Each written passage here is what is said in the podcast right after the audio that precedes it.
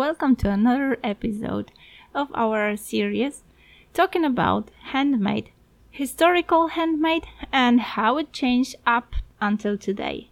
We'll be talking about another handmade technique that you can meet in Poland. Enjoy! Polish handmade history and present times. Welcome to another episode of series of interviews with Polish handmade artists. You will find the original interview in a previous episode, and since it is in Polish, I just sum it up here in English just to give you a glimpse of what we've been talking about. I decided that translating it word for word seems pointless. We've talked with Karolina. Karolina has already been guest to this podcast two times. we laughed that third time's the charm, but nevertheless, I rediscovered weaving with her. Maybe you will also find a new angle to it. As Karolina admitted, weaving is one of the oldest handmade techniques.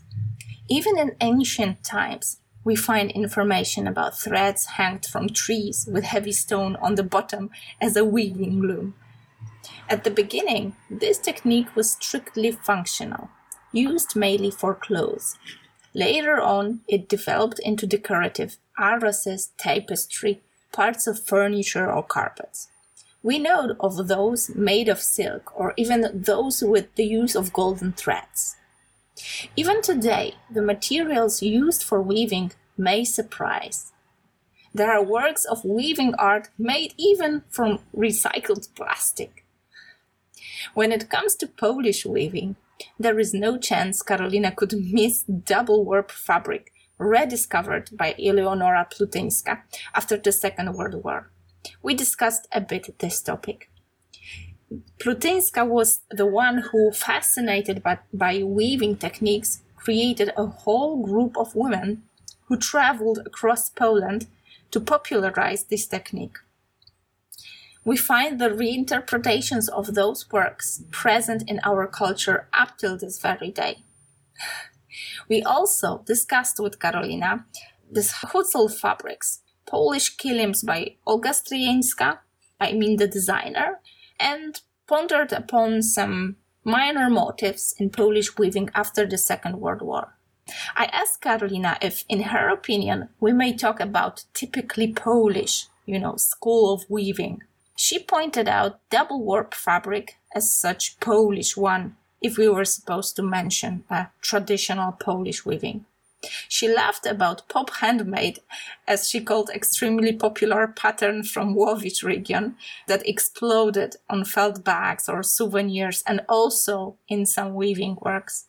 But she used it as an example for a beautiful trend a so to say comeback of old patterns in a new, up to date, remodeled or modernized form.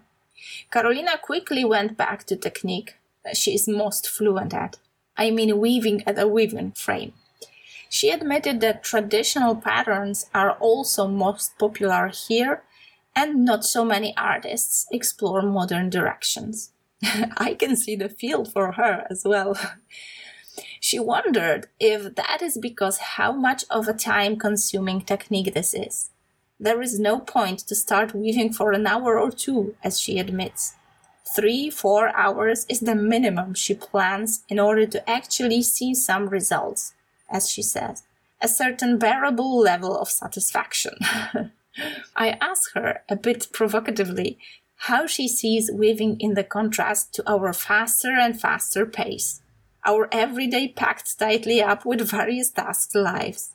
And thus she see weaving as, you know, directing into simplification, making it even quicker. She admitted she does not think so, but quite the opposite. She assumes that only one thing we need to change is the use of such art. She thinks it will shift from applied arts more and more into miniatures, collections of individual pieces of weaving art, etc. She admitted that with small forms, there is even more work than with those spectacular oversized wall decorations. Thus, she assumes those will be direction to go also for her advancement. Those jewelry precision works, as she called her, will be a breath of fresh air into this technique and a test for many weaving hands.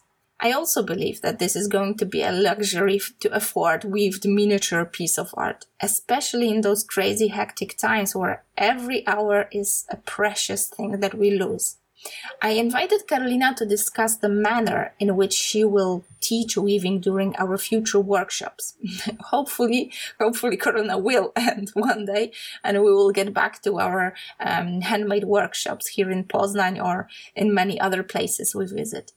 She admitted that she is planning to go small, meaning her weaving frames will not be huge as usually, but quite the opposite. She will go into this miniaturization direction. Maybe she will aim at creating works that can be framed just like paintings. She also shared her plans to use weaving warp as a visible element of her works. I must admit, she got me very curious with that, and I really hope we will manage to show you those techniques, her ideas during workshops.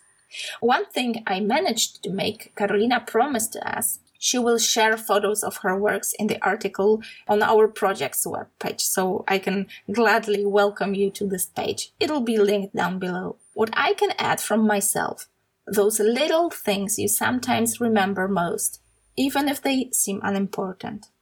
She surprised me with information that weaving is a little bit like painting. She does a couple of threads and then she moves away to look at the fabric from a distance.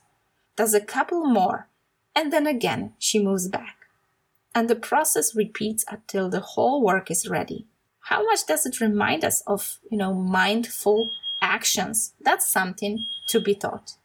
Of course, I asked Karolina to name some places to be if one is interested in weaving. She named popular exhibition, international Polish weaving events and competitions, and community meetups. We'll link them down below as well.